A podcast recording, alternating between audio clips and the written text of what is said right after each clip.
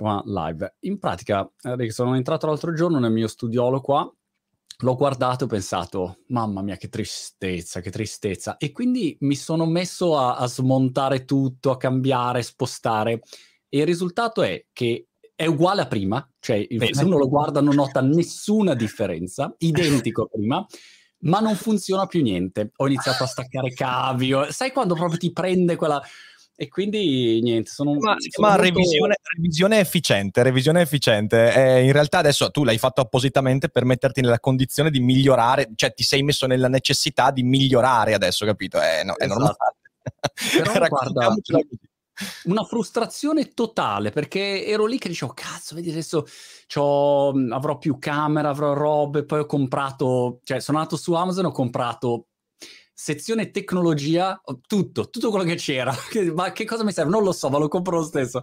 E quindi sono, sono, molto triste adesso. Filosoficamente come si affrontano questi momenti di frustrazione? Guarda, non ne ho idea perché, perché, ti dico che io ho il tuo stesso difetto, io sono sempre stato un geek, cioè io sono sempre attirato dai gingilli tecnologici, mi piace provicchiare le cose, ho preso un sacco di roba, per dirti io, c'è, c'è, Fede che mi prende sempre per il culo perché io qualche un paio d'anni fa ho preso eh, il bellissimo, eh, hai presente il, um, eh, come si chiama, il, eh, il portacellulare della DJI, quello però tutto col gimbal. Ah Okay. E io quello lo uso come treppiede.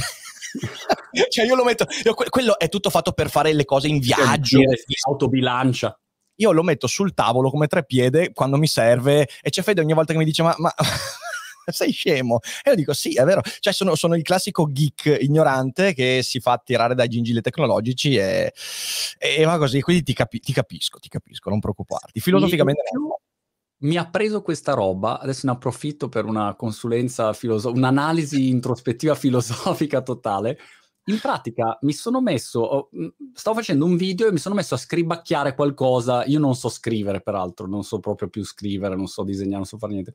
Però mi ha preso sta roba che mentre parlavo mi sono segnato no, due cose che, che, stavo dicendo. E allora mm-hmm. ho detto, ah, sarebbe carino riprendere anche questa roba qua, no? Eh, dove uno parla e scrive però non, non, la lavagna triste che vedi quelle con la lavagna, ecco il metodo per, no, non quelle cagate lì, ma una roba sa, più normale dove sulla scrivania scrivo. E allora ho iniziato a pensare co- come si fa a fare questa cosa. E ho comprato 7000 differenti opzioni di lavagna da, da, desktop e alla fine adesso ne ho una nuova, non te la posso far vedere perché sennò si smonta tutto qua. Però in pratica è un casino perché poi riflette, un disastro. Quindi sono eh, in un momento di totale confusione tecnologica. Ci sta. Sai che io, io, mi hai fatto venire in mente una cosa molto divertente. Allora, io ovviamente durante tutta l'università e anche prima eh, avevo quasi del tutto abbandonato la, la scrittura a mano. Eh, perché mm. scrivo tutto, cosa vuoi? Scrivo racconti, saggi, via dicendo, li scrivo sempre a, a, tastiera, quindi abbandonata completamente. Poi mi capita nel 2015 di pubblicare il mio primo romanzo. Faccio la prima presentazione del romanzo a Vicenza e il primo che mi porta il romanzo, il primo mio romanzo acquistato, me lo porta per la dedica e io tipo prendo la penna e, e scrivo una roba, se, sembrava che avessi avuto un ictus, cioè nel senso ho, ho scritto una cosa che non... e mi sono così tanto vergognato perché ho proprio provato vergogna, mi sono ho detto scusami, cioè io ho fatto la mia prima dedica, il mio primo autografo nella vita, ho dovuto scusarmi, tanto perché come si parte con, con, con, i, con i, frizzi e i lazzi, e, ehm, e, da allora mi sono messo in testa il fatto no, in realtà ho ripreso a scrivere a mano, io da allora poi mi sono sempre tenuto dei taccuini, adesso io utilizzo il Remarkable, visto che eh, usi le vagnette, io ho il Remarkable 2, e io tutti i miei daily cogito, tutte le mie conferenze, tutte le puntate che faccio, tutto quello che scrivo, lo scrivo a mano lì, perché mi sono accorto che in realtà la scrittura a mano ti porta letteralmente a vie di pensiero diverse rispetto alla scrittura a tastiera. E a- averle tutte e due è per me diventato un grande arricchimento. Quindi io scrivo molto a mano, scrivo sempre malissimo, eh. però almeno adesso quando devo scrivere una dedica o un post-it non sembra che sia stato investito da un camion. Hai più, hai più la mano. Io mi vergognavo talmente tanto, mi vergognavo talmente tanto del fatto che non so disegnare che ho comprato un videocorso credo che si chiami The Back of the Napkin, il tizio che aveva scritto quel libro lì, che ti insegna a disegnare, non a fare i disegni, diciamo, per, per fare il pittore, il disegnatore, insomma, cazzo che, ma per disegnare se devi fare una presentazione, insomma, questo era un eh, po' l'idea. Sì, sì. e ho fatto tipo le prime due lezioni, ho pensato, mm, il livello inizia già a essere troppo elevato. Quando è andato sul cerchio ho detto, mamma mia sta roba, ma come si fa il cerchio così? Cioè, che siete fuori di testa. Non lo so, Rick, quindi sono così, sono così. E in più ho questa, eh, mi sto osservando perché forse proprio che faccio 50 tra poco e quindi forse la mia vita sta completamente cambiando e ho preso questa addiction con le carte, le carte queste qua. Cosa stai facendo con le carte? Non riesco più a staccarmi, quindi faccio con mio figlio più piccolo i videocorsi, quelli di trucchi di magia, di robe così, e con le carte. Però sono sempre attaccato con queste carte. E l'altra sera sono andato a una cena con un po' di amici e avevo sempre le mie carte dietro. E così perché è un antistress clamoroso e poi uh-huh. non so perché. Ti, se uno prova le carte del gioco sa che, che non riesci più a staccarti. E praticamente mentre sono lì, un mio amico dice: Dai, dai, fammi un gioco con le carte. Io tutto contento. E mentre lo sto facendo, arriva uno e dice: Ah, guarda che qua c'è uno che di professione è un mago e quindi se volete c'è uno vero, no? Io ho detto, sì, scusate, non volevo come dire... C'è stato subito un fenomeno. Bello, ma le, ma le carte, ma, ma, che figo, ma aspetta, aspetta, spiegami un attimo, ma come, come ti è venuta fuori questa cosa delle carte? Perché non è, è un po' desueta come cosa, come è emersa? Perché il mio, figlio anni, il mio figlio otto anni ha detto, uh, pre- uh, prima si è preso in trippa clamorosa per il, il, lancio delle carte. Presente ci sono quelli che lanciano le carte mm. e, e, con una carta puoi tagliare, non so, un cetriolo, capito? La puoi lanciare fortissimo, oppure puoi lanciarla e, e la riprendi tipo boomerang, che all'inizio sì, pensavo sì. fosse CGI, invece lo fai veramente, fatto di tecnica. E poi da lì giochi con le carte, queste robe qua, e per non sembrare quello che proprio non sapeva niente, così sì, lo guardiamo insieme, ma ha preso anche a me sta roba adesso. Io ho mazzi di carte dappertutto. Eh, ti dico, ti dico, una cosa però adesso, non so se hai mai visto il, il, il film di Daredevil, Monty. Hai mai visto no, Daredevil, quello con Ben Affleck? No, sono, Perché... ho, ho, un limite anch'io, voglio tenermi qualcosa da fare per quando sarò vecchio. Bene, bene. Allora guarda, guarda, fai una cosa, c'è Colin Farrell che fa il cattivo, il cattivo è Bullseye, ok? Eh, se, allora, il suo, il suo, potere è quello di lanciare delle carte e ammazza la gente con le carte, ok? Oh. Io ti dico Guardati una foto di Bullseye, immagina te stesso con un bersaglio disegnato qua. Vecchio mio, sei Bullseye. Cioè, tu sei veramente il cattivo di Daredevil se ti metti a lanciare le carte. Io te lo dico, te lo dico con. con però tu potresti fare il cosplayer di Bullseye e quindi prova, prova a guardartelo. Cioè, trova un'immagine su. È bellissima, è bellissima. Questa cosa che mi hai detto è. Devo, devo imparare a fare il lancio malefico anche. sì, però, esatto. guarda è una roba strana, ecco, eh, ci stavo ragionando, sai quando inizi a avere dei segnali di vario tipo e capisci che c'è qualche cosa che sta frullando dentro mhmm, dove dici voglio e, e lo stesso lo vedo l'altro giorno eh, parlando di social e volevo poi parlare un po' di social con te, però mi sono messo a guardare tutti i vari profili miei social e ho avuto la stessa sensazione dello studio. Ho detto, me che merda, mamma mia, cioè così. Ho visto il mio profilo Instagram e ho pensato, no, no, no, non, è poss- non posso essere io. E quindi vorrei reinventare totalmente, eh, però sono in quella fase così di confusione, spero creativa e non totalmente distruttiva. Eh, no, è bello, è bello, guarda, io, eh, cioè nel senso, è una sensazione che, che capisco perché eh, mi è capitato molto spesso di guardare le cose eh, che ho fatto o faccio e non riconoscermici, cioè non ritrovare, esatto. non ritrovare e capire che in realtà devi dare un altro ordine. In realtà io ho sempre trovato questo, quel momento lì eh, un, una grande, cioè un grande stimolo. Eh, io, qua, io ho questa cosa qua, quando mi sento confuso per qualcosa e so che è il momento in cui comincio a sperimentare roba nuova ehm, e quindi è, è, bello, io mi accorgo che questa sensazione, c'è proprio una spaccatura quando si prova confusione di fronte a ciò che si è fatto, eh, ci dividiamo in due. Da un lato ci sono quelli che si ritraggono e dicono oh, no, no, no, no, e, e, tipo o abbandonano quella cosa oppure la mantengono e la conservano eh, fino a che non muore da sola, ok?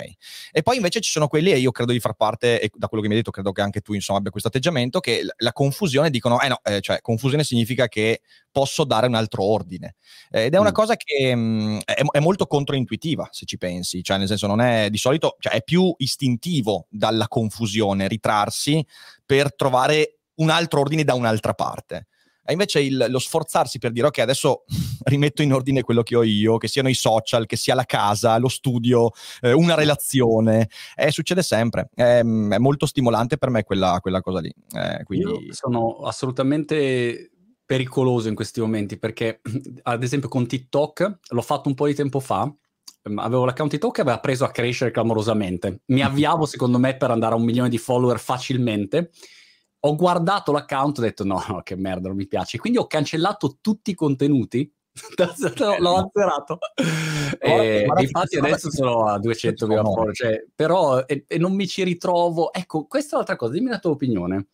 Io vedo a volte delle piattaforme, TikTok è un esempio, dove saprei esattamente che cosa fare per far crescere l'account in modo smisurato, mm-hmm. ma è talmente lontano dalla mia natura che dico no, sai cos'è, mm, lasciamo perdere. Lo so che, che, cosa dovrei fare, ma non lo faccio. E quindi così a quel punto l'account svivacchia, e, però c'è un po' questo compromesso, no? Ecco, è come se i, i social spingano in una direzione e io in questo momento non mi ci ritrovo no, con quella direzione lì. Ecco, fai il short, fai il reel, fai questo. Certo. E, e, dopo dici, ragazzi, andate a fare in culo. Voglio fare invece quello che voglio io a prescindere, però quello non viene premiato. Ecco.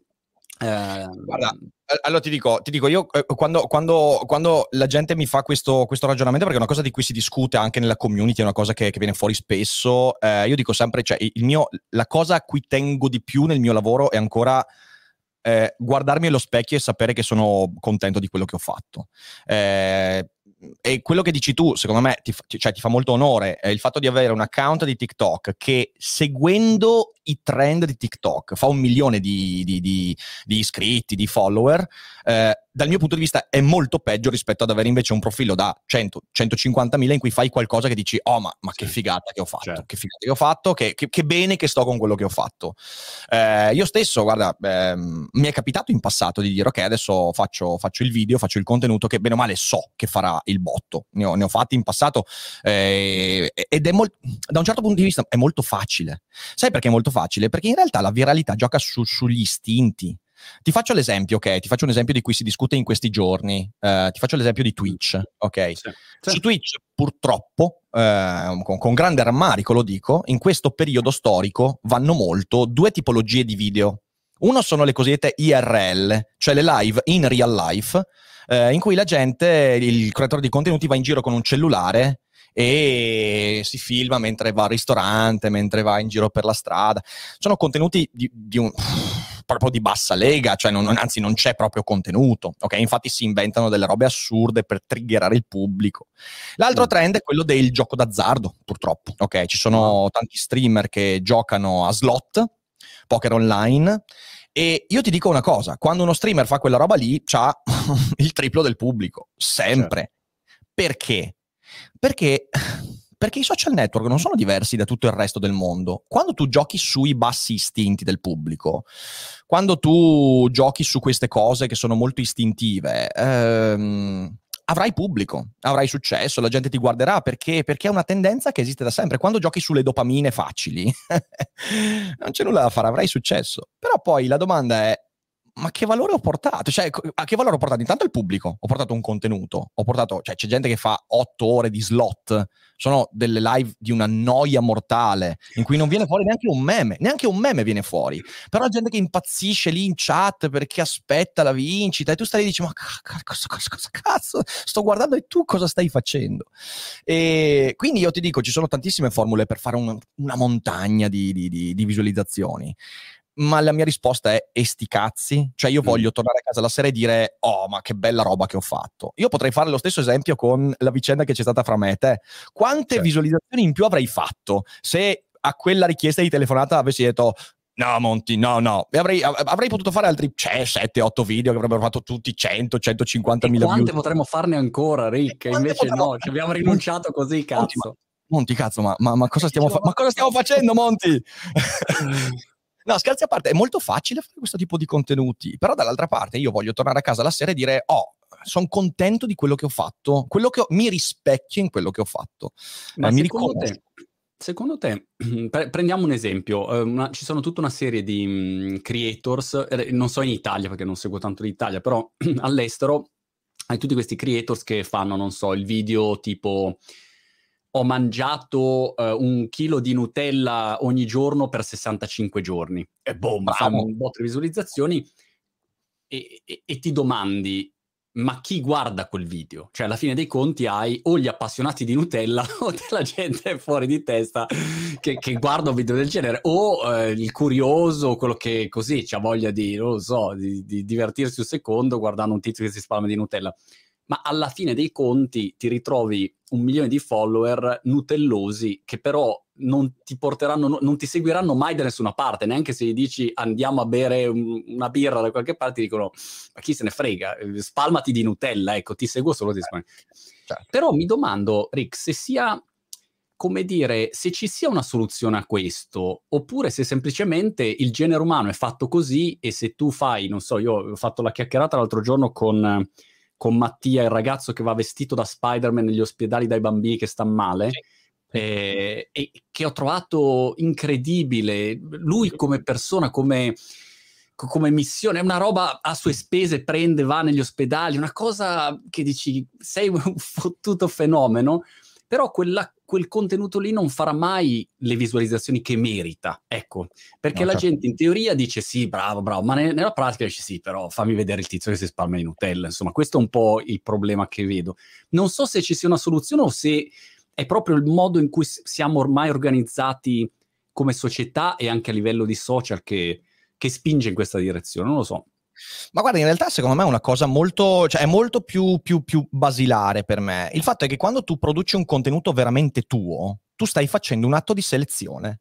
È come quando cioè, tu pensa soltanto alle, a, al discorso delle amicizie, ok? Per me questo è molto vicino al discorso delle amicizie. Io adesso potrei dire, ok, voglio piacere a tutti, quindi cerco di compiacere tutti, cerco di fare il simpaticone, non cerco di essere me stesso, cerco di essere quello che secondo me la media della popolazione vuole che io sia. E quindi vado fuori e sicuramente troverò una sfracca di gente andando in discoteche, bar, zone di ritrovi molto ampi, in cui la gente dirà: Ah, ma questo è un simpaticone, dai, che ci passo un po' di tempo insieme. Ok. E potrei avere, che cazzo ne so, dico, dico un numero a caso, a caso, 200 persone che potrei chiamare amici e con cui si va a ste feste. Queste 200 persone non mi conosceranno veramente, conosceranno soltanto il lato che io voglio mostrare di loro, perché poi io magari faccio il simpaticone, però dentro ho i miei problemi, ho i miei dubbi, ho le mie insicurezze, però mostro qualcosa che piace e quando mostro qualcosa che piace, traducendolo nei social, quando faccio ciò che tira, mi attirerò una montagna di pubblico perché, eh, perché funziona così da sempre, perché quando non faccio una selezione io lo incontro il pubblico che casualmente mi trova mm. simpatico. Se io invece mi metto l'idea e dico, ok, adesso vado fuori qui a Schio, io sono a Schio con lo studio, vado fuori e voglio eh, incontrare persone che mi riconoscano per quello che sono. Quindi non voglio fare il simpaticone, uso me stesso, il mio carattere, le mie passioni, per incontrare persone che mi vedano per quello che sono. E voglio che queste persone diventino mie amiche. Ecco, eh, lì non troverò i 200, anzi, magari nelle prime tre ore di ricerca troverò soltanto gente che mi guarda e mi dice: Ma a me non me ne frega un cacchio di quello che fai tu, di quello che sei, cioè che cazzo vuoi da me? E, e, e va benissimo, va benissimo, perché siamo diversi per fortuna. Però in questo atto di selezione, se, perseg- se, se, se, persisto, se sono testardo, se continuo, se non mi lascio abbattere dal fatto che oh, ragazzi non mi caga nessuno, alla fine magari quei 3, 4, 5, 10 li trovo. E quei 10 però mi conosceranno sui social è la stessa roba, è la stessa identica cosa. Io non ho un canale, eh, non ho, io non ho numeri enormi. Io su YouTube abbiamo 160.000 persone, 45.000 mm, su Instagram e poi vabbè, ho Twitch un po' di roba. Non sono io una community di, di medie e piccole dimensioni, però cavolo, Monti, mi conoscono. Cioè, mi conoscono nel senso che ogni volta che pubblico anche un video che magari tratta di qualcosa di controverso, io ho la gente che segue il mio canale da 5 anni, da 6 anni, c'è gente che mi segue da 6-7 anni e mi dicono, ah, eh, guarda, questa roba che hai detto si collega a un video che hai fatto 5 anni fa. Non mi ricordo neanche io cosa ho detto 5 anni fa. Monti, sono spaventato da queste persone perché mi sento stalkerizzato. In realtà no, in realtà ho selezionato, cioè nel senso il problema che tu delinei secondo me è un problema che ha a che fare con le relazioni e il linguaggio.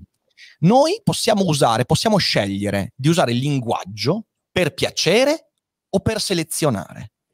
Se usiamo il linguaggio per piacere, piaceremo, ma fingeremo. E quando avremo dei problemi, quando avremo bisogno di aiuto, quando avremo bisogno di, su internet, non so, fare un crowdfunding, se avremo scelto di piacere, la gente non ci sosterrà. Perché come mi piaci tu, mi possono piacere altre 100.000 persone che non mi stanno chiedendo aiuto. Se io mi baso sul piacere, appena darò qualcosa di spiacevole, la gente mi molla. Se invece avrai scelto di selezionare, di farti conoscere, la gente capirà anche il momento in cui dirai, ok raga, io sono questo, e adesso parliamo di qualcosa di meno piacevole.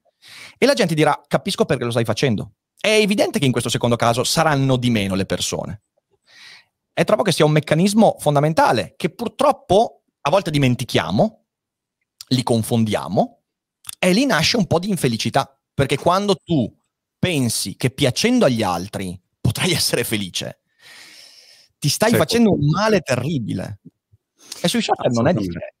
No, nel mio caso non ho mai avuto questo problema perché non piace a nessuno, quindi mi sono sempre trovato bene capito a fare le cose. Io però sono d'accordo su questo. Eh. Esatto. Citavi le parole e come dice il tuo amico Umberto Galimberti, che salutiamo, eh, quando dice la solita frase che sei poche parole in bocca e pochi pensieri nella testa. Su questo a me una cosa che colpisce molto sono i titoli da usare sui video, ad esempio su YouTube o cose del genere ogni volta che negli ultimi dieci anni ho usato una parola inglese in un titolo, so già che quel video non funzionerà. Ah, certo. A prescindere, cioè se tu scrivi business, non lo so, cioè scrivi qualunque parola, a me questo roba mi va da fuori di testa. Quindi anche il linguaggio determina comunque il tuo pubblico, perché se uno dice no, però non puoi usare parole inglesi perché l'inglese è una merda, già è, una certa categoria no, di, di, persone che ragionano in un certo modo o ha un certo livello di, di istruzione, a seconda delle, delle parole che usi. No? Le metafore, ecco, se ogni volta ho provato a usare una metafora in un titolo, disastro, cioè commenti che dici ma non ci posso credere, era una metafora quella, non, non intendevo proprio e, e, quindi anche questo del linguaggio è interessante. Sai, questa, questa è, una cosa, è, una cosa, molto, eh, se ci pensi, anche molto paradossale. Eh, cioè, il linguaggio, in fin dei conti, è lo strumento che l'evoluzione ci ha fornito per sopravvivere. Eh, è proprio uno strumento il linguaggio, cioè è come, è come, le zanne del leone, è come la coda del pavone, la, la, la, che serve per riprodursi. Ora, non voglio dire che il linguaggio ci serva per riprodurci, anche in realtà, ovviamente. È quello il linguaggio. Il, il, esatto.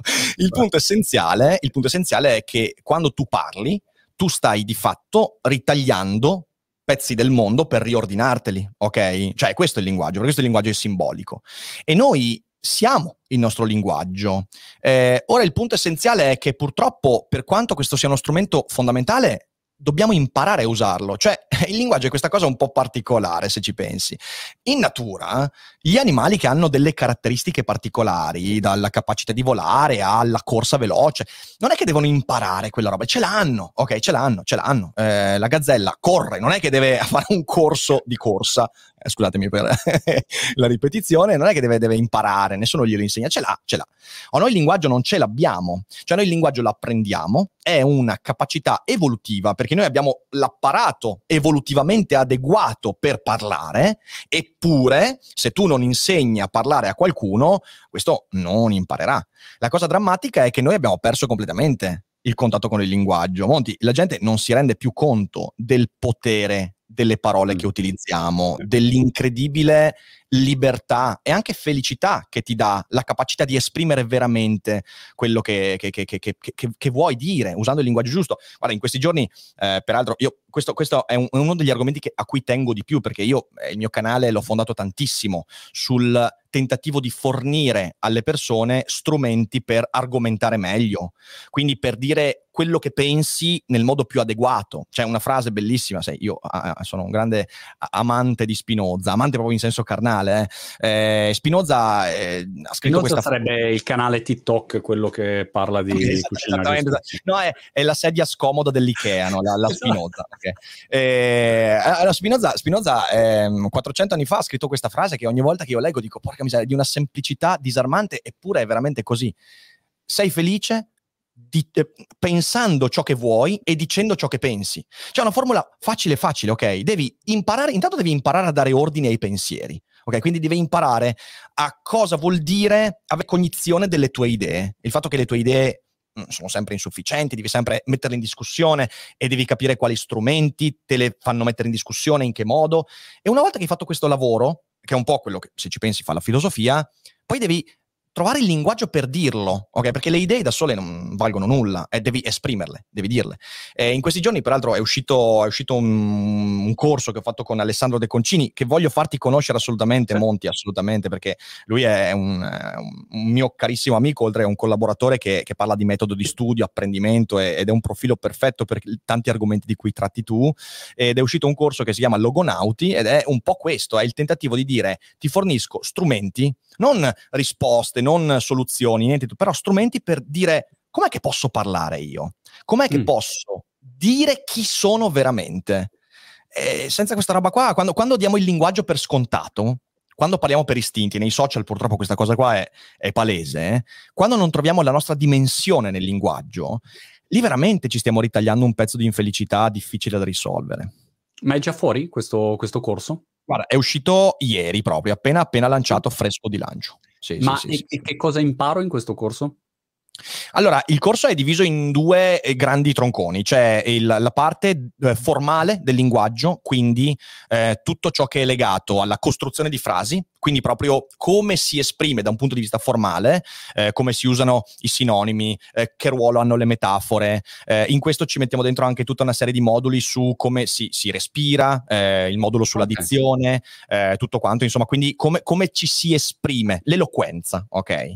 Ehm, la seconda parte invece è legata all'argomentazione, quindi per esempio quali sono le fallacie logiche, come evitarle, come usarle a proprio vantaggio, come decostruirle e contestarle, e poi tutta una serie di casi studio. Peraltro sappi, io te lo dico qua in anteprima assoluta, in questi giorni nella campagna di marketing sarai co- coinvolto anche tu in realtà, perché noi abbiamo fatto un torneo dei, un torneo dei comunicatori che ah. vedrà la luce su Instagram, in cui abbiamo preso dei, dei profili di comunicatori eh, e li abbiamo messi a confronto, ok? E sappi che tu sei contro Jordan Peterson.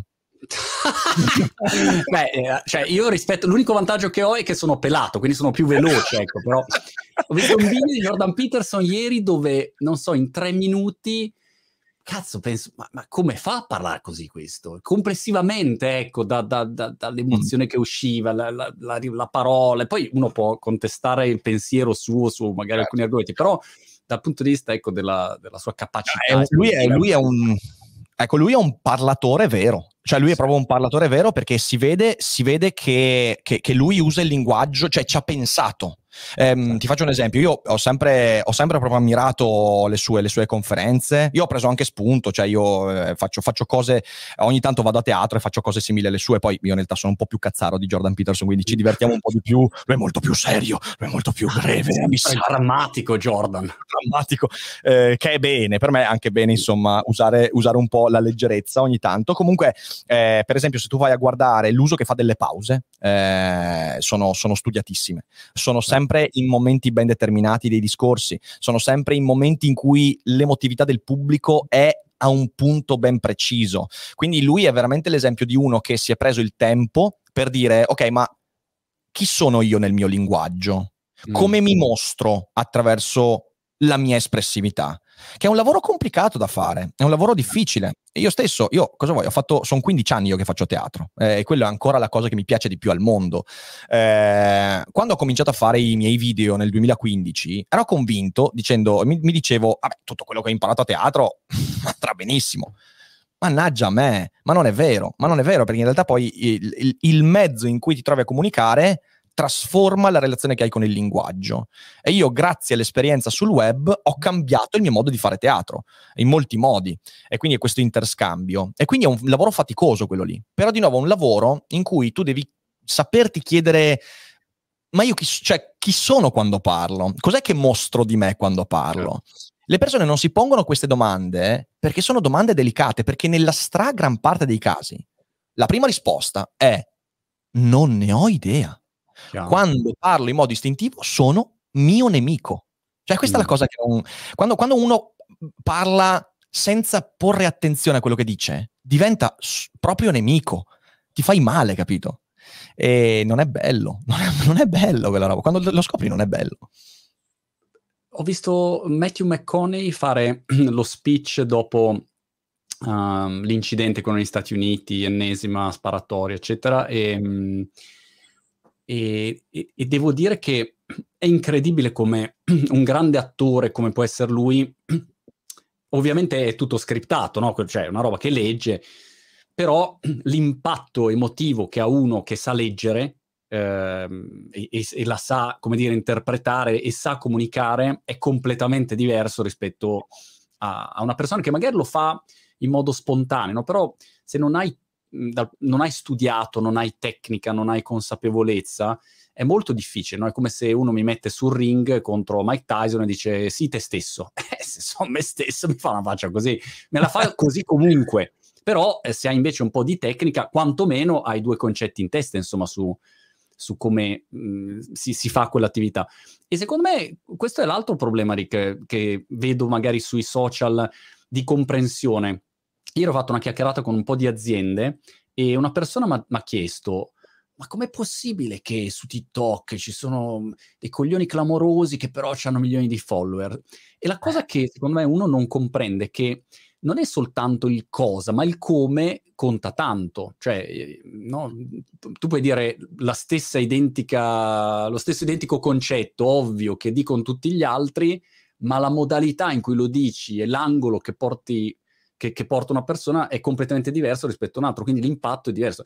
Cioè, Peterson a volte dice delle banalità disarmanti, eh, ma le dice così bene che dici che figata, cioè, mamma, questa è proprio, è proprio, una trovata geniale. Eh, però sì, è, così. È così, è così. Guarda, ti, dico, ti, faccio un esempio, ti faccio un esempio per far capire quanto sia importante nella mia vita quello, quello che hai appena, appena uh, detto eh, sulla lettura espressiva. Ok, allora io. Mm vabbè, mi hai conosciuto, io ho un carattere, sono, sono molto esuberante, ok? Cioè, ho questa energia che non, a volte non so dove cacchio mettere e quindi per, per, fortuna ho trovato luoghi in cui metterla, ma quando ero 17enne, 18enne non sapevo dove metterla, mi faceva un sacco di danni questa energia, cioè nel senso spaventavo la gente, eh, sembravo, cioè nel senso non era esattamente il miglior modo per presentarsi e, e sembrare credibile avere tutta questa energia che non sapevi dove mettere. È lì che ho scoperto eh, appunto il teatro, ok? E il primo approccio con il teatro ha avuto a che fare con la la lettura espressiva. Ora, mm. io che ho sempre amato la letteratura, io ho cominciato a leggere quando avevo 10 anni, cioè i primi piccoli brividi 9-10 anni, quindi ho cominciato molto presto, però quando leggevo ad alta voce, per quanto avessi consapevolezza dell'importanza e via dicendo, leggevo in modo irruento, ok? Molto irruento, eh, quasi com'è che potrei dire, scappando dalle parole. Ok, sembra, sembra, sembra strano, ma è veramente così. E credo che molti eh, che quando ascoltano questa espressione si ritrovino in questo, anche a scuola. Pensa soltanto quando, quando il prof ci fa leggere delle cose eh, in classe che non abbiamo letto prima e non siamo preparati. Di solito si legge in fretta. Si legge in fretta perché? Perché tu vuoi che finisca quella roba lì. Vuoi che finisca, vuoi arrivare al punto il prima possibile. Perché? Perché ci vergogniamo. Noi ci vergogniamo del modo con cui le nostre parole escono dalla nostra bocca. E quindi siamo affrettati affrettati. E così ho fatto il primo corso di lettura espressiva. Oh. E mi è stato detto per la prima volta, avevo 17-18 anni, mi è stato detto per la prima volta non scappare da te stesso. E io ho detto, che cazzo, sto, cosa vuol dire? Sono son fermo qua io, sono son fermo qua, non mi sto muovendo, che dici? E mi fa l'istruttore, mi fa, no, no, intendo che non devi scappare dalla tua voce, non devi scappare via, non, devi, non è che devi finire il prima possibile, dai il tempo necessario a ogni parola scandisci le parole, non aver paura dei silenzi, delle pause. Dai, usa, usa il tuo timbro di voce per dare corpo a una parola che ha importanza. E allora lì smetterai di avere paura di te stesso. Oh, Monti, io ti dico, è stato letteralmente un incantesimo quella roba lì. Cioè, come se mi avesse detto un abracadabra che da un giorno all'altro mi ha fatto cambiare lo sguardo. E ho guardato e ho detto, ma cacchio, è vero che io ho paura di me stesso. Ho una fottutissima paura di me stesso. Ho paura di non piacere, di fallire, eh, di deragliare. Ho, ho un sacco di paure. E iniziare a leggere dando il giusto spazio alle parole mi ha creato proprio una parte nel cervello, una stanza nel cervello, in cui ogni volta mi permetto di chiedermi ma come sto parlando? Come, come sto esprimendomi? Sono soddisfatto di quello che sto dicendo e come lo sto dicendo? Ed è stata letteralmente una magia. Mi ha cambiato, mi ha rivoltato come un calzino quella cosa lì. E, ed, è, ed, è, una cosa che, che, io voglio divulgare il più possibile questa. Mm. Perché credo che una parte del miglioramento della vita, delle relazioni, della propria autostima, passi per quella roba lì. smetti di scappare da te stesso. Per me la lettura è stata fondamentale, non è mica solo la, la lettura, eh. lo fa anche, per alcuni lo fa lo sport, penso soltanto allo sport, lo sport ti crea spazi mentali per mettere in discussione il modo con cui hai dato ritmo alla tua vita, alla tua quotidianità, per altri, cioè ci sono tante le cose che si possono fare. Per me è stata quella. Il teatro, io sono, sono un adoratore del palcoscenico, in primo luogo perché sono un maledetto narcisista, però il, quello mettiamo da parte. In secondo luogo perché il palco mi ha salvato da questo punto di vista. Mi ha fatto capire cosa vuol dire non avere più paura di me stesso. E L'avevi questo mi ha visto, L'avevi visto il video di Benedict Cumberbatch che legge, ha fatto tutta una serie di letture? Mamma bellissimo, bellissimo, bellissimi, bellissimi. Come riesce a trovare tutte queste infinite sfumature? Ma anche in Italia abbiamo dei doppiatori straordinari che riescono a, a, a leggere un testo e, e dici, mamma mia, variazioni, respiri, pause, e ti dà proprio un universo, ecco. Mm-hmm. Sai che c'è, c'è, un video che vorrei fare appena finisco di preparare il mio nuovo studio, che sarà uguale al precedente, però insomma devo, devo prepararlo un minimo. E, mh, volevo fare questo video sul, su come fanno um, le persone che, che, che, che, magari ho incontrato nel tempo a um, farsi rispettare immediatamente anche se tu non le hai mai viste. No? Mi è venuta questa idea vedendo uh, ultimamente chiacchierando con un po' di persone sempre così in remoto e a volte arriva una persona che io non ho mai incontrato, cioè uh-huh. proprio non, quindi non so chi sia in sostanza, non ci siamo mai visti, si collega e dopo dieci secondi uh, tutte le persone intorno in un qualche modo uh, provano rispetto e altre certo. persone che magari hanno magari molta più famosità, adesso non so come si dica, eh, che invece le guardi come dire vabbè dai mettiti lì davanti alla camera e parlano. E, ehm, e, uno degli elementi su cui volevo far leva, diciamo, approfondire era proprio il tema della voce.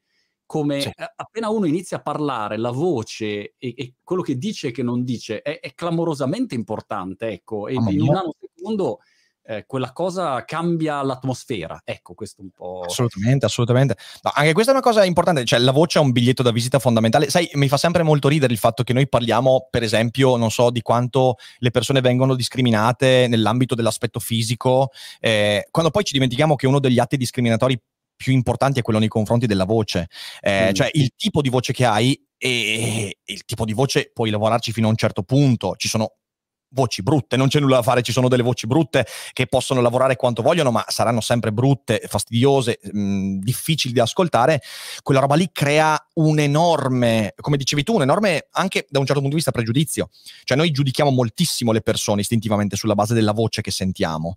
E, ed è un altro motivo per cui bisognerebbe metterla in dis- mettere in discussione il modo con cui usiamo questo strumento. Eh, io quando ho cominciato, io quando ho cominciato all'inizio, eh, perché mh, mm, questa cosa non la sai, però eh, io all'inizio, le prime volte in cui ascoltavo la mia voce, avevo 13 anni e facevo hip hop, ok? Cioè, tanto per dirti, il mio percorso è stato un po', un po particolare. Io ho cominciato... Se l'avessi cominci- saputo, cioè, cazzo, se l'avessi saputo prima, che, che alzata mi avresti dato? Vabbè, non lo sapevo, vabbè, è andata così. e, e io, io eh, da adolescente adolescente ho cominciato con l'hip hop, eh, facevo concerti, registrazioni, ora tranquillo, non c'è nulla che sia, ho eliminato tutto, quindi non c'è proprio nessun, nessun modo per ricattarmi mai, nessun modo. Eh, però eh, quando ho cominciato la mia voce mi faceva schifo, Monti, schifo, ah. ma sai schifo cosa voleva dire schifo, schifo? Non riuscivo a riascoltarmi, non riuscivo a riascoltarmi ed è stato un, un lungo percorso questo. Ehm, e cos'è che ho fatto? Beh, di nuovo mi è venuto in aiuto il, il teatro e, e, ho cominciato a lavorare sulla mia voce. Per esempio, mi sono accorto che, eh, di nuovo, dato il mio carattere molto esuberante, io la voce la utilizzavo sempre molto, molto, molto alta nella, nella, nella zona faringea. E quindi, e quindi questo tono eh, a me metteva in sicurezza. Cioè io quando parlavo così, e parlavo proprio così con questo tono, mi metteva in sicurezza. Piano piano col tempo ho cominciato a utilizzare i toni bassi, ok? Ho cominciato a capire che, e questa cosa mi ha permesso anche di prendere molta più familiarità con la mia voce. E questo mi ha insegnato una cosa, che quello che diceva Socrate qualche millennio fa, cioè io sono il primo straniero che incontro è veramente così. Cioè, ascolti la tua voce, se non sai usare la tua voce, veramente ti sembra di dire ma chi cazzo è questo che sta parlando? Ma non sono io, non posso essere io. E quindi in realtà, per esempio, capire come la tua voce impatta sulla vita degli altri, sulla percezione degli altri, è una cosa veramente, veramente importante. E, ehm, e poi quella è una caratteristica che ci portiamo dietro e bisogna riuscire a rendercela familiare la voce. E anche lì ci sono tanti modi, eh. Eh, anche di questo per, peraltro eh, mm, parliamo nel, nel corso Logonauti, ed è, ed è fondamentale perché eh, perché ha a che fare proprio con la conoscenza di sé. Mm. Eh, adesso io quando, cioè la mia voce adesso è il mio strumento lavorativo primario, uh, ok? Cioè per i podcast, i video, a teatro, la mia voce. Se non avessi fatto familiarità con la mia voce, quando ne avevo la possibilità, oggi chissà che cazzo starei facendo, mm. starei facendo tutt'altro. E invece la mia voce è diventata una cosa familiare e quando l'ascolto adesso è, è, so che è mia citavi lo sport e nello sport c'è una, un viaggio di totale comprensione delle parole che utilizzi con te stesso e mi ricordo come se fosse ieri che avevo un amico che, che giocava a ping pong, non so se te l'ho mai detto, io giocavo a ping pong da ragazzino. Davvero? No, è un po' come l'hip hop. Eh, guarda. Sì, Inventiamo l'hip hop pong, cioè se giochi a ping pong mentre fai un freestyle di hip hop. Esatto. E c'era un mio amico con cui mi allenavo e, ehm, e lui ogni volta che sbagliava, si, eh, il ping pong come il tennis, è uno sport dove tu parli con te stesso, hai due persone e tu continui a parlarti con te stesso, no? E, e hai l'angioletto buono e l'angioletto cattivo eh, quello che ti dice ecco che cazzo hai fatto e l'altro dice no adesso invece ce la facciamo no? È un continuo parlarsi nella biografia anche di Agassi eh, mi ha fatto piacere vedere che è uguale no? anche se sei un fenomeno sempre così funziona e avevo questo mio amico che ogni volta che sbagliava si urlava ma sei proprio un coglione e una volta arrivò l'allenatore dicendogli scusa ma secondo te se continui a urlarti che sei un coglione quando vai in gara che cosa penserai? Di essere Daredevil o di essere un coglione? Cioè, le parole che utilizzi, eh, uno non ci fa caso nella vita di tutti i giorni, come ti automassacri, eh, o in base alle parole che usi ti definisci, no? Se dici certo. io sono pelato, poi sei pelato davvero. Ecco, io infatti tendo a dire diversamente pettinato. Ecco. Diversamente pettinato, diversamente pettinato mi piace. Sì, sì, ma è, è, è così, è così. È, guarda, eh, questo ha a che fare anche con, non solo con il linguaggio in sé per sé, ma per esempio anche con i registri che utilizzi. Ehm, io ho scelto, allora io sono una persona che spara, un, l'hai visto anche, faccio un sacco di battute assolutamente di bassissima lega, cioè nel senso, a me, a me piace giocare con le parole. No, quindi... Non ho notato questo invece. No, no, l'hai notato non l'hai notato, no? perfetto. Guarda che ti lancio le carte. Guarda che ti lancio le carte. livello come battute, insomma. Una forse. no, cioè a me questa cosa fa parte di me, ok? Non è una cosa che... E, e io per un periodo de, del, de, in, questo, in, questo, percorso che sto facendo di divulgazione e filosofia, a un certo punto mi sono chiesto, mi sono fermato e ho detto, ma mm, forse è meglio che elimini questa cosa. Cioè, forse se volessi mostrarmi, non so, più, più, più, più sapiente, più credibile, eh, più saggio, devo smettere di sparare cazzate. okay, cioè, mi sono detto così. E, e, e giuro che ci ho provato. Però ero infelice, cioè ero infelice. E così ho detto, ma perché io dovrei fare questa roba qua? Cioè, ma perché io dovrei eliminare da me una parte che fa veramente, che è veramente mia? Io mi diverto, eh, io sono in in parte quella cosa lì. E mi sono detto, perché dovrei far sì che la mia figura di divulgatore, intellettuale, quello, quello che, che, uno vuole, eh, debba per forza corrispondere alle aspettative degli altri. Tu ti aspetti che il filosofo sia morigerato, pacato, certo. che non si incazzi mai, che sia sempre, anzi che non usi mai la parola cazzo, per esempio. Come si chiama Se- Sadhguru? Eh, quello che parla sempre pianissimo, ti mando il eh, link. Può, può essere, può essere. Vabbè, so, guarda, che, guarda che, cioè, nel senso, sono son fatti tutti con lo stampino, Monti, tutti con lo stampino. Perché? Perché, perché, perché hanno, ci sono tante persone che hanno capito cosa il pubblico si aspetta da una certa figura. E io mi sono detto, ma, io, ma, io, ma se io devo fare sta roba qua, ma meglio che mi cerchi un altro lavoro. Perché se io, peraltro, facendo filosofia, mi trovo a fingere di essere qualcosa che non sono, ma veramente è meglio che metta a tirare su rape dalla terra, cioè nel senso non, non, non, avrebbe senso, perché di nuovo avrebbe a che fare con quello che dicevo prima, il piacere, ovvero il corrispondere a un'aspettativa altrui.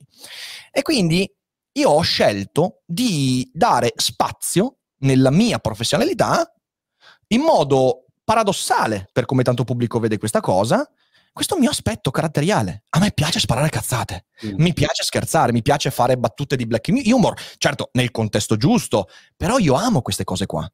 E mi piacerebbe che eh, il mio pubblico, e il mio pubblico lo, lo capisce, questo lo apprezza molto, però anche il pubblico nuovo desse meno importanza a ciò che si aspetta di trovare eventualmente in un divulgatore, in, un, in uno scrittore, in un filosofo, rispetto a quello che il filosofo vuole mostrare di sé. Cioè, se tu vai a guardare la storia della filosofia, ok? Prendi Diogene, Diogene il cane, ma tu ti rendi conto che è quello che è diventato famoso perché andava nudo in giro per Diogene, Atene. Diogene il cane o Diogene e il cane? Diogene il cane veniva chiamato, okay? e, e, lui era un filosofo che faceva delle cose stranissime. Per esempio, lui andava in giro per le piazze di Atene, nudo, con una lanterna di notte in mezzo al mercato, perché eh, spesso si faceva il mercato di notte, e andava in, a, a, dire in giro: Sono in cerca dell'uomo. E quando trovava qualche stronzo che gli diceva: Ma so, io sono un uomo, lui diceva: No, non sei un uomo, e continuava così. Lui viveva nudo eh, ah, e viveva in una botte. Eh, meraviglioso. Eh, eh, forse l'avrai sentito, eh, l'aneddoto più famoso è quello in cui lui a un certo punto se ne sta a prendere il sole su una spiaggia e arriva Alessandro Magno, perché Diogene era conosciuto in tutta la Grecia. Arriva Alessandro Magno, o cioè nel senso Alessandro Magno, capito? L'uomo più famoso, ma non solo della sua epoca, ma uno degli uomini più famosi del millennio, ok? Del suo millennio. Arriva lì perché voleva conoscere Diogene. E cos'è che gli dice Diogene quando Alessandro Magno arriva lì e dice sono Alessandro Magno? Gli dice togliti perché mi stai, toglie- mi stai facendo ombra. Che stai dici? Cioè, il drop mic più devastante della storia, ok?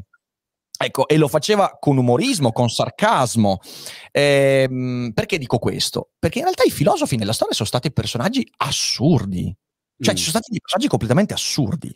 Trovo, come dire, trovo povero il fatto che nell'epoca del filosofo televisivo si sia costruita l'immagine della filosofia portata avanti da questi da queste persone che magari poi hanno delle ottime idee, le divono, ci mancherebbe, che però sono impostate per corrispondere all'idea che una data è canonica del filosofo, dell'infallibile, di, di, quello che ha un'idea su tutto, questa roba qua. E quindi io mi sono posto questa cosa qua. Di nuovo, per il mio linguaggio e per il mio benessere, io cerco di fare filosofia, sparando anche un sacco di cazzate. E a me piace mettere nella stessa frase un ragionamento sulla morte e una battuta che magari è greve, drammatica, e poi anche una battuta non per stemperare, ma per arricchire il ragionamento, perché l'umorismo fa parte per me del nostro modo di ragionare. Questo è quello che secondo me significa padroneggiare il proprio linguaggio, i, i propri strumenti comunicativi. Quindi amerai l'ultimo show di Ricky Gervais. Ci ho fatto anche un daily cogito, scherzi. Eh, Nature. Eh, ne ho visto metà, non spoilerarmelo, ne ho visto metà, no, no, no, alcune parti geniali, geniali. Bellissimo, bellissimo. Senti, eh, ma esistono um, filosofi oggi nuovi, vivi, viventi, insomma, che, che non siano crepati tra, tra 300.000 anni fa, che dici, wow, questo qua o questa qua è veramente, come dire, ha, ha, trovato qualche cosa che non ci avevamo mai pensato. Perché la sensazione è sempre quella, dici, vabbè, tutto è già stato detto, fine, adesso è solo un riciclo, un pastone. O, o c'è qualcuno nuovo che dice è Ronaldo, la, la Ronalda della filosofia? Ma allora, tieni conto, partiamo da un presupposto. Le cose veramente dirompenti della filosofia vengono riconosciute a distanza di molto tempo, ok? Quindi, okay. Eh, tipo, le cose rivoluzionarie vengono a trovare veramente la loro dimensione magari decenni dopo che sono state scritte. Quindi in realtà è molto difficile trovare adesso quello che rivoluziona tutto. Posso dirti chi magari ha scritto 50-60 anni fa cose che sono state rivoluzionarie e hanno prodotto. Però oggi ci sono, beh, anzi ti dirò di più, non ci sono mai stati così tanti filosofi nella storia, cioè oggi ci sono filosofi in ogni campo, di ogni genere, dall'intelligenza artificiale eh, all'algoritmo, dalla bioetica all'editing genetico. Eh, sono filosofi ovunque l'informatica, eh, l'evoluzionismo, la biologia, mm, dappertutto perché, perché il filosofo eh, fortunatamente sta trasformandosi anche egli in una figura che si specializza in alcune cose. È molto più raro adesso trovare il filosofo che tratta di ogni cosa. Mm. Eh, perché eh, grazie all'avanzata delle scienze, delle hard sciences, come si suol dire, il filosofo ha trovato le sue nicchie e eh, crea un discorso che va, diciamo così, a completare tanti aspetti poi di quelle che sono le scienze. È il motivo per cui, insomma, adesso in Silicon Valley c'è una, una, un, un, grande, una grande ricerca di filosofi, ok? Perché, perché, hanno una loro funzione e vengono utilizzate anche in quei campi lì. Um, ce ne sono molti interessanti, ma io eh, sono un grande appassionato di filosofia anglosassone, quindi mi viene subito in mente il mio amatissimo Daniel Dennett, amatissimo con cui sono molto in disaccordo però, cioè nel senso ci sono tante cose che ha scritto con cui sono in disaccordo, però lui è un grandissimo filosofo e divulgatore, ha scritto uno dei libri più belli sulla natura della coscienza, che si intitola Coscienza, che cosa è? Ma poi ha scritto dei testi straordinari eh, sul darwinismo e la relazione dell'evoluzionismo eh, alla filosofia e non solo alla psicologia. Eh, un bellissimo libro è Sweet Dreams e altre illusioni sulla coscienza, okay? in cui lui porta avanti questa idea che quella che chiamiamo coscienza sia molto più simile tanto per stare in tema di carte, a un trucco da prestigiatore che non a qualcosa di fisicamente reale. E quindi Daniel Dennett è uno. Ehm, sempre nel mondo anglosassone c'è un altro filosofo che è molto, cioè è proprio l'opposto di Dennett, che è Thomas Nagel.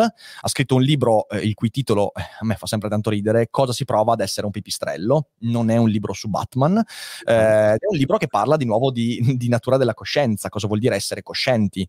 Ehm, lui è molto più spostato dal lato della metafisica, Dennett invece invece un materialista. Eh, poi ci sono filo- ma c'è Michel Onfray in Francia che ha scritto il Trattato di Ateologia, che è un libro molto importante, ma ha anche scritto altre cose. Sono tanti filosofi interessanti vivi oggi. In Italia abbiamo Francesco Berto che ha scritto dei bellissimi testi eh, sulla eh, sulla logica, eh, molto molto belli, anche molto divulgativi. Eh, quindi ci sono tanti nomi, è molto, è molto viva la filosofia. A differenza di tanti altri campi, i contemporanei, cioè la domanda che mi hai fatto tu, me la fanno in tanti, perché ci mm. sembra che i filosofi siano tutti morti. Esatto. C'è questa percezione. Però la filosofia vive di ottima, gode di ottima salute, soprattutto nel mondo anglosassone. Ehm, perciò c'è, c'è tanto, c'è tanto, e anche molto interessanti. In Inghilterra, a Brighton, c'è questo Mark Montemagno, eh, che secondo me è uno che dovresti leggere. Ha scritto no, eh, teorie sul ping pong importanti, importanti. No, immagino, immagino, sai, il, rim- il rimpallo della coscienza. Ah, il, sì, sì, sì. No, assolutamente, assolutamente. Sì, sì, sì. No, Ho visto di recente ehm, su Netflix quello, il film con Chris Hemsworth Spider-Net, qualcosa del genere, dove lui fa gli esperimenti. E c'è anche quello che recita in Top Gun Maverick, che è il figlio eh, di, di Goose. Vabbè, insomma, queste, queste robe qua. Comunque, il, mi appassionava il tema perché ho letto negli ultimi dieci giorni due notizie diverse su mm-hmm. fonti autorevoli qua, non so, i, i, giornali di gossip inglesi, quindi questa era la fonte autorevole, due notizie, una sulla pillola dell'amore, che non so se è arrivata in Italia. La, la Love Drugs mi, mi, manca in questo momento. Love Drugs, dove praticamente c'era in questo simposio eh, un emerito prof diceva: Beh, ci sarà sul mercato una pillola dell'amore dove tu pigli la pillolina e oh, ti innamori, capito? Ti, eh, ti passano davanti e ti innamori così. E quindi questa era una, e l'altra era la pillola del workout, la workout drugs, dove tu fai un cazzo tutto il giorno, pigli la pillolina e sei in grande forma. E il film, eh, questo con Hemsworth, è basato su, senza spoilerarlo, però fanno degli esperimenti dove ti danno diversi, diverse droghe che attivano immediatamente una reazione, quindi mm. passione, amore, e ce n'è una sulla la tua capacità di articolare eh, meglio le parole, ad esempio. Quindi oh. c'è anche quello. E poi vabbè, insomma, non finisce benissimo, però vabbè, tanto fa cagare, quindi è inutile che, che lo, lo, lo, teniamo troppo nascosto.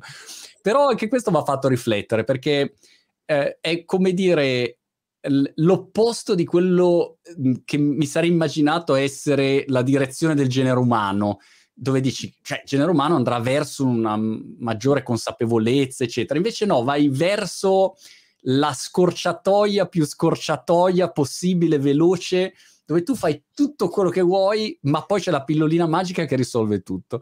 E allora questo, insomma, mi sembrava eh no, ma sono, sono, sono, sono è interessante, però mi, mi, è interessato, quindi me lo guarderò sicuramente. Um, è, è, è, un problema abbastanza forte. Ma prendi, prendi l'ambito della psicologia, per esempio. E ti guardo intanto come, come, si chiama il film, almeno ce l'hai. Sì, sì, sì, Eh, no, sì, se prendi l'ambito, io collaboro con, con, vari psicologi che vengono anche spesso qua in trasmissione, partecipano, e questo è un argomento di cui abbiamo parlato svariate volte, cioè il fatto che eh, eh, sai, ci sono i due ambiti, c'è la psicoterapia e poi c'è la psichiatria, ok? Eh, quindi tu hai da un lato eh, l'approccio dialogico della psicoterapia, in cui hai un problema, che può essere da una depressione a un problema relazionale, lavorativo, comportamentale, e tu cerchi di trarre, grazie al dialogo, qualcosa da dentro per migliorare la tua condizione. E poi c'è invece la psichiatria, ora sto semplificando molto evidentemente, in cui tu hai un agente esterno, che è farmacologico, che cerca di risolvere quel tipo di, di problema. Ovviamente l- il miglior approccio è quello, diciamo così, di trovare il connubio fra queste due, fra queste due cose, ok? Eh, però sicuramente primario dovrebbe essere il rapporto dialogico, cioè prima a meno di parlare di patologie molto forti, però prima di arrivare a far subentrare un agente esterno, si dovrebbe provare, bene o male, a trarre dall'interno quella cosa lì. Perché quella cosa dall'interno può essere, per esempio, non so, una mancanza di coraggio di dire le cose che pensi, di dire le cose come stanno al tuo partner, capo, collega. Può essere dovuto a un trauma che hai subito e che puoi cercare di, diciamo così, decostruire con l'aiuto di un terapeuta e via dicendo. E quello è un modo interno per... ed è un modo più lungo, più faticoso, però anche molto più proficuo, perché quando sei tu ad avere gli strumenti per tirarti fuori da una situazione molto difficile eh, e tu stai il classico imparando a pescare, non stai comprando il pesce, ok? Stai imparando un metodo per risolvere in futuro lo stesso tipo di problema. L'approccio farmacologico, che è importantissimo, io sono un fautore della psichiatria, quindi nessuno prenda questa cosa come un ah no, i farmaci fanno male, no, assolutamente, però comunque dovrebbe essere una cosa che si fa in un secondo momento e per le cose più gravi, quando il rapporto dialogico non è, non è andato a buon fine, non ha sortito gli effetti sperati. Allora lì hai bisogno di un ausilio. Il problema è che l'ausilio è un ausilio, quindi è un agente esterno che viene utilizzato sperando che poi un giorno non ci sia più non stai imparando un metodo, ok? No. Noi stiamo andando sempre di più, come eh, dice giustamente, come hai detto giustamente, descrive nel film, in questa, nella direzione di far entrare agenti esterni in noi pensando che questi risolvano le cose. E quindi eliminando la fatica del primo approccio, che è quello del lavora su te stesso. Eh, e quindi al posto di andare a teatro e fare per tre anni dizione, lettura espressiva, ti prendi la pillolina e la certo. pillolina ti fa parlare bene. Esatto. Il problema è che sarà la pillolina a vivere in te, non sei tu a vivere quell'esperienza. Cioè tu lì stai facendo entrare un, letteralmente un, un, un, demone, diciamo così, comunque un, un agente esterno, qualcosa che prenderà il tuo posto fino a un certo punto. E non credo che sia particolarmente desiderabile questo, perché poi ov- ovviamente eh, questo ha a che fare con il concetto di dipendenza. Tu stai dipendendo da qualcosa che magari potresti non avere più poi. Mm. mm quante volte si creano problemi enormi perché si crea una relazione di dipendenza con un agente esterno di qualsiasi tipo, eh? E poi quell'agente esterno non c'è più. Eh, Immaginati che decidi di prenderci una pillolina pazzesca, tu la prendi e poi il giorno del, della più grande performance teatrale, cazzo te la sei dimenticata, sei rovinato, è finita. Eh sì, Spiderhead eh sì. si chiama Spider il film. Grazie, eh, me lo guardo, mi interessa molto, è, è molto bello. Um, sì, mi hai fatto venire in mente, c'è un, un, filosofo sempre di 2000 anni fa, e mi piacciono tanto quelli che sono morti da qualche millennio, perché non possono, non possono ribattere quello che dico. Eh, Epitteto, Epitteto diceva che la felicità, eh, cioè l'infelicità è far dipendere la propria esistenza da qualcosa che potrebbe esserti tolto. Eh, ed è un po' questo se ci pensi. Eh, quante sono le cose su cui basi la tua serenità e che potrebbero sparire. Mm. Se basi la tua felicità, per esempio, sul tuo lavoro, eh, il lavoro è una parte essenziale della soddisfazione e felicità, ma se la tua felicità dipende dal lavoro, cosa farai quando le cose cambieranno e dovessi certo. perdere il lavoro o non avessi più le condizioni di portare avanti quel lavoro? Diventerai molto infelice. Se basi la tua felicità sul fatto che mm, hai una relazione con una donna molto bella, cosa ti succederà quando poi eh, quella donna invecchierà oppure la vostra relazione finirà? Ti getterà nello sconforto totale. Allora ecco perché quel, quel, quell'approccio che deve arrivare da dentro, per me è sempre la prima strada. Trova soddisfazione in quello che sei, nella consapevolezza di come sei fatto, perché quella roba lì è difficile che te la tolgano gli altri. Epiteto arriva a dirci questo bellissimo eh, dialogo con un suo, con un suo allievo in cui eh, l'allievo gli dice ma Epiteto, eh, tu sei sempre molto sereno, molto pacifico, però cosa succederebbe se il re ti condannasse a morte sì. e ti tagliasse la testa? E lui, e Epiteto risponde dicendo ma io andrei davanti a lui, mi inginocchierei e gli direi tagliami la testa, non mi toglierai mai la mia serenità. Che stai lì e dici, mica, è un po' esagerato Epiteto, è un po' esagerato. Però il senso è, io vivo evitando di fornire agli altri qualcosa che mi possa rendere infelice. Cioè, nel senso, no, non faccio dipendere da qualcosa di esterno la mia felicità. Per quanto possibile, poi, evidentemente. Eh, non pensi, anzi, Rick, scusami. Sì, no, le cose di cui mi circondo sono la conseguenza dell'amor proprio, capito? De- della, della, stima che ho di me stesso. E questo è un bel approccio, secondo me. Non pensi che sui social il proliferare di infiniti mh, motivatori e frasi motivazionali abbiano in qualche modo spostato l'attenzione dal realmente diventare consapevoli e fare questo lavoro su te stesso al è sufficiente che leggo la frasetta motivazionale o vado al corso del Pinco Pinco eh, che, che, ti dice qualche cosa e ah, ho risolto il problema, cioè demandi ancora di più all'esterno pensando di aver trovato la soluzione ehm, e, e, pensavo anche al fatto che soprattutto la cultura anglosassone, americani in particolare, sono talmente bravi a raccontartela, no? tornando al tema della comunicazione, mm-hmm. che a volte vedi delle persone che veramente dicono sette ovvietà messe in croce, riciclate, però le dicono così bene che tu dici, ah, in effetti quella là è la soluzione a tutti i problemi dell'universo. Ed è interessante, no? Però ecco, non pensi che sia paradossale? Cioè, oggi abbiamo così tanti strumenti, informazioni, che uno potrebbe prenderli e dire, ok, basta, sono a posto, faccio su di me questo lavoro di consapevolezza, grazie, grazie internet e festa finita. Invece no, cioè è come dire, è come Google per la ricerca. Dici basta, non mi devo ricordare più niente perché tanto se lo ricorda Google e c'è un po' quell'effetto lì forse che, che è scattato. Io credo che il mondo dei social network sia un mondo che esiste per convincerti che la risposta sia fuori di te. Mm. Eh, che la, la, la, soluzione sia fuori, che tu debba fare entrare qualcosa nella tua vita per migliorarti. È il grande paradosso di, di, di, quello che faccio io su internet, ok? Io ribadisco sempre e continuamente a tutti i miei spettatori, a parte che io tratto male il mio pubblico, cerco di non essere un motivatore perché li mando sempre a fanculo, ok? Prima oh. di tutto. Io dico sempre alla gente, voi non siete miei amici, ma non perché io voglia essere cattivo, ma perché gli amici li dovete trovare nella vita. Io sono un tizio che guardate sullo schermo, stop. Nella mia vita io ho sei amici veri, ok? E il resto sono conoscenze, collaboratori, però le amicizie sono un'altra roba. Quindi io dico sempre, io non sono vostro amico. Toglietevi di testa il fatto di usarmi come un amico, come un surrogato. No, non mi piace essere un surrogato, in niente. Mm, quindi io ho, ho questo approccio molto confrontational, come si suol dire, con il mio pubblico. E, e perché? Perché il mio obiettivo è quello al fatto che non, non si affezionino a me, ma eventualmente siano spinti a usare gli strumenti che fornisco, è que- che, che, che, è questo. Poi dall'altra parte però il paradosso è che io il mio lavoro lo faccio in un ambito, che è quello del social network, che obiettivamente, giocando su dopamine, eh, scariche di adrenalina e motivazioni facili, è un mondo che cerca di convincerti eh, che serve la pillolina, ok? Sempre la pillolina.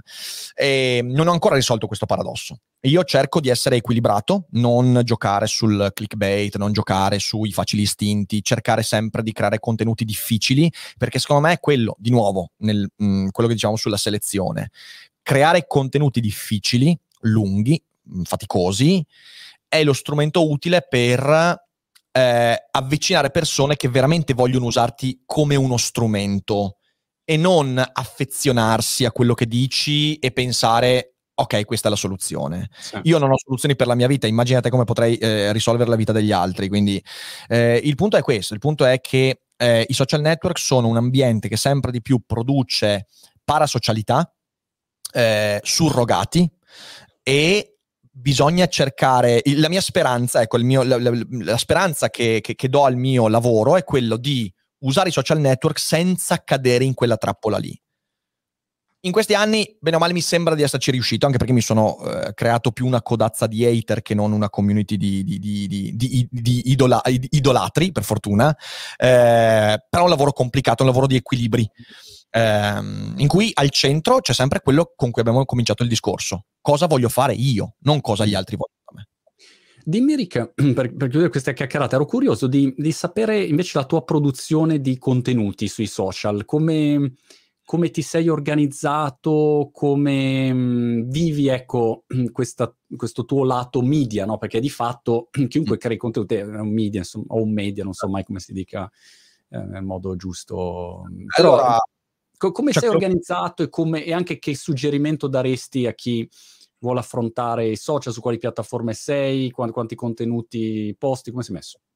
Allora, io attualmente eh, faccio eh, le mie produzioni di contenuti contenuti, eh, sono due live al giorno eh, su Twitch, io alle, wow. 12 faccio, io alle 12 faccio una rubrica che si intitola Feed. Io, infatti, fra mezz'ora ho la puntata okay. che parla di bambini e social network, quindi eh, parliamo di psicologia. E in questa rubrica, per un'oretta, con la community, noi leggiamo articoli specialistici. Non sono articoli che io ho già letto, quindi sono mm. sorta di blind run nella lettura di articoli, quindi ci capita anche di leggere articoli di merda che contestiamo, ah. oppure articoli molto interessanti. Però l'idea di Feed è impariamo qualcosa insieme. Eh, okay. A volte abbiamo abbiamo anche ospiti in collegamento telefonico e quindi è, è, proprio questo ed è una rubrica di cui vado molto orgoglioso perché veramente abbiamo scoperto un sacco di roba pazzesca, abbiamo intervistato genetisti, abbiamo parlato di eh, intelligenza artificiale e ogni giorno è la community che sceglie l'argomento, quindi è, è, è interessante questa cosa. Due live al giorno però fai questa è alle 12, sì. E poi ho il Daily Cogito alle 18 o alle 21.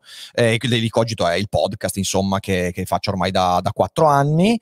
Eh, abbiamo eh, è, un podcast che dura anche lì un'oretta, eh, che il giorno dopo viene pubblicato su YouTube e sui podcast, e su, sulle piattaforme di podcast, e lì abbiamo due volte a settimana degli ospiti qui dal vivo, eh, quindi abbiamo per esempio, non so, questa settimana, la settimana scorsa abbiamo avuto una, una um, neuroscienziata, questa settimana avremo uh, un esperto di politica internazionale e un creatore di contenuti, e abbiamo due ospiti a settimana, um, e quindi è, questo è, è molto, è ancora ancora adesso è il progetto cardine che mi dà tantissima soddisfazione. E su Daily Cogito parliamo soprattutto di attualità, mh, sempre con un taglio filosofico e via dicendo. Eh, sui social network poi io, noi gestiamo due profili Instagram che sono il mio personale e quello di Daily Cogito. Abbiamo un uh, piccolo team di, di, persone molto molto brave e professionali che ci dà una mano in questo. Eh, produciamo vari contenuti. E Telegram utilizziamo eh, per tutte le comunicazioni, poi ovviamente abbiamo il sito e Facebook, questi sono i social che utilizziamo, non mi sembra... Eh, ah beh sì, giusto, abbiamo anche Discord, il server di Discord che è legato quasi esclusivamente a Twitch, quindi questo è il panorama.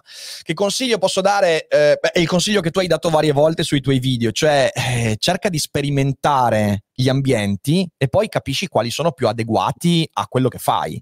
Eh, io per quello che faccio, per esempio, non sono. Io ho studiato TikTok, ho deciso di non approdare su TikTok perché perché quel tipo di contenuti non si confà al messaggio che voglio lanciare io su, sui miei canali eh, ed è un social network che è strutturato in un modo che non, non mi farebbe, cioè nel senso non, non, non, sarei contento di pubblicare lì, tutto lì. Eh, abbiamo sperimentato, ho avuto Twitter per anni, Twitter adesso è diventato una cloaca inguardabile. Beh, però aspetta che Elon adesso lo prende, quindi... Sarà... Eh, guarda che non so mica, eh, guarda che è lì che tentenna, è lì che tentenna, che fa, oh me lo prendo, due miliardini di sconto, no ma che ne dici, no ma, ma a mio cugino, cioè nel senso è un, è un po' lì tentennante. Ho visto l'altro giorno, c'era l'immagine che ha rotto il porcellino per dare lì 42, insomma. Che, porcellino grande come le palle. Dagli questi 42 miliardi. eh, non lo so, non lo so. Quindi io ho eliminato Twitter perché non era assolutamente utile ai fini del, de, de, di quello che facevamo. E pensa che ho anche sperimentato anni fa Snapchat, l'ho usato per sei mesi, eh, poi ho capito che anche lì non era, non era il mio. E oggi, Quindi, se tu dovessi dire il posto principale è Twitch? Allora, ehm, siamo in una fase di riflessione, ti dico solo questo, non, non, anticipo nulla perché non abbiamo ancora fatto delle scelte. Diciamo che il posto principale dei miei canali è YouTube. Okay. YouTube è ancora adesso la piattaforma migliore da quasi tutti i punti di vista, non fosse altro per il fatto che è un grande social network eh, con un motore di ricerca interno che funziona benissimo. Eh, quindi attualmente YouTube è ancora il cuore di quello che facciamo eh, Twitch ovviamente per le live e poi i podcast, anche Spotify per noi è molto importante perché comunque il podcast è nato lì. Perciò eh, perciò ti direi YouTube è ancora il luogo in cui io consiglierei di, a qualcuno che vuole cominciare a creare un progetto di, di iniziare, perché lì sei scopribile. Eh, se fai dei contenuti di valore, lì prima o poi qualcuno ti nota. Ti nota. Senti, che progetti hai da qua ai prossimi 12 mesi? Parte il corso che è partito, eh, do- dove si trova il, il corso lo- Logo Coso? Logonauti. Logonauti si trova, eh, beh, si trova sul nostro sito che è dailycogito.com, sezione videocorsi, okay. e ovviamente anche sul sito di Alessandro De Concini, è un corso che abbiamo fatto in coppia. Alessandro è un professionista dei corsi perché ha un'azienda che fa videocorsi di apprendimento e metodo di studio e quindi sul suo sito e anche sul nostro ovviamente. Comunque sui social network si trovano tutti quanti i rimandi, i trailer. Oggi viene fuori una live in cui abbiamo parlato molto approfonditamente de- de- di come funziona il corso, il programma e tutto quanto. Quindi quello adesso sì è la cosa, la cosa mh, importante su cui investiremo molto nei prossimi mesi. Eh, poi ho iniziato a scrivere il nuovo libro che uscirà ah. a febbraio prossimo, eh, sempre il per è, eh, Montemagno, eh, biografia di un pongista, è quello? E, e, io non so da dove ti sia arrivato il leak, dannazione. io avevo detto, io avevo detto non, no, niente. Eh, no, questo, questo, questo, questo, è un libro, non posso ancora dire nulla, però è un okay. libro molto diverso da Seneca nel traffico, eh, perché è un libro con cui ci divertiremo molto. Cioè, veramente è un libro che è sempre di filosofia, ma anche molto satirico. Quindi, lo quindi sarà... pubblichi o lo pubblichi con editore? No, no, sempre Feltrinelli, sempre Feltrinelli. Okay. Sì, sì, sì, sempre Feltrinelli. E... No, no, no, non ho detto il titolo. Ah, sì, no, mi ha detto Fede, ho sbagliato, ho sbagliato, ho detto che l'altro libro è Seneca nel traffico. No, Seneca tra gli zombie, perché Seneca nel traffico è il mio spettacolo teatrale, vedi, oh, faccio sempre confusione fra i due perché, perché ho l'Alzheimer galoppante. E, um, quindi il nuovo libro e poi adesso stiamo pensando a dei cambiamenti anche qui per lo studio, eh, stiamo pensando di trasferirci in un posto un po' più grande, adesso stiamo valutando un po' di cosette e, ehm, e anche dei cambiamenti proprio su, su, sul lato comunicativo. Vogliamo investire ancora di più su YouTube, vogliamo creare, vogliamo far sì che il canale sia ancora un'esperienza ancora migliore rispetto ad oggi. Quindi queste sono le tre cose fondamentali. E, e teatri, poi tour, cose così? Cosa? teatri, tour uh, dal ah, sì, vivo? Sì, ho due spettacoli adesso a luglio, uh, il 27 sono a Cesena con Le vite di Spinoza, che è uno spettacolo filosofia e satira su Dio fondamentalmente e, e, anche a Padova il 29 agosto il 29 luglio peraltro in un posto faccio lo spettacolo a Padova in un posto bellissimo è un anfiteatro in collina all'aperto ah. con alle spalle del palco un panorama incredibile io non vedo l'ora è un posto bellissimo quindi Ma sono in questi molto... casi Rick tu fai come dire le tue tappe e, ehm, e ti organizzi diciamo la tournée oppure ti invitano e tu vai c'è un biglietto a pagamento è gratis Co- come funziona? Eh, allora, io collaboro con eh, Roberto Mercadini, che, che hai okay. chiacchierato con lui, che è mio mh, mm, fratello di sangue, e io collaboro con lui da anni. E um, collaboro con la sua agenzia, sono loro che mi organizzano gli spettacoli, quindi sono loro che lo fanno, a volte riceviamo l'invito, altre volte invece sono loro a farsi avanti, sono sempre spettacoli a pagamento, eh, a meno che non siano organizzati magari da, da, da, da comuni, ma sono molto rari quei, quei, casi lì, in realtà sono spettacoli a pagamento, il biglietto va dai 13 ai 18 euro, dipende dal luogo, dalla, dal contesto, e sì sì, quello, quello è. E perciò io attualmente faccio solo lo spettacolo, cioè mi mandano, faccio lo spettacolo, ritorno, che è il mio sogno. Quando li organizzavo per i, per i, cavoli miei era sempre un disastro, quindi adesso sono, mi, mi, bacio le manine, mi bacio le manine. Sai che dicevo al, al professor Mercadini, così lo devo chiamare, insomma, all'egregio. Ho in mente questa idea ormai da tre anni, quattro anni, vorrei veramente organizzarla prima o poi, fare questo concerto di idee, prendere uno stadio, non so, San Siro, una roba così, e tirar dentro boh, so, 20-30 creatori di contenuti che, che, mi sembrano in gamba o so, divulgatori, ognuno con, che ha un pubblico proprio e diverso, certo. e a quel punto mettere insieme questa massa critica per riempire uno stadio, ma al posto certo. di fare un concerto, una partita, fare una, una giornata dedicata così a una, una divulgazione di idee, una condivisione di idee vedendo tutti gli aspetti de- dello scibolo umano, insomma, una roba tipo, tipo TED, però per, mm. per, il grande pubblico e non per un'elite che paga un Bello. sacco di soldi.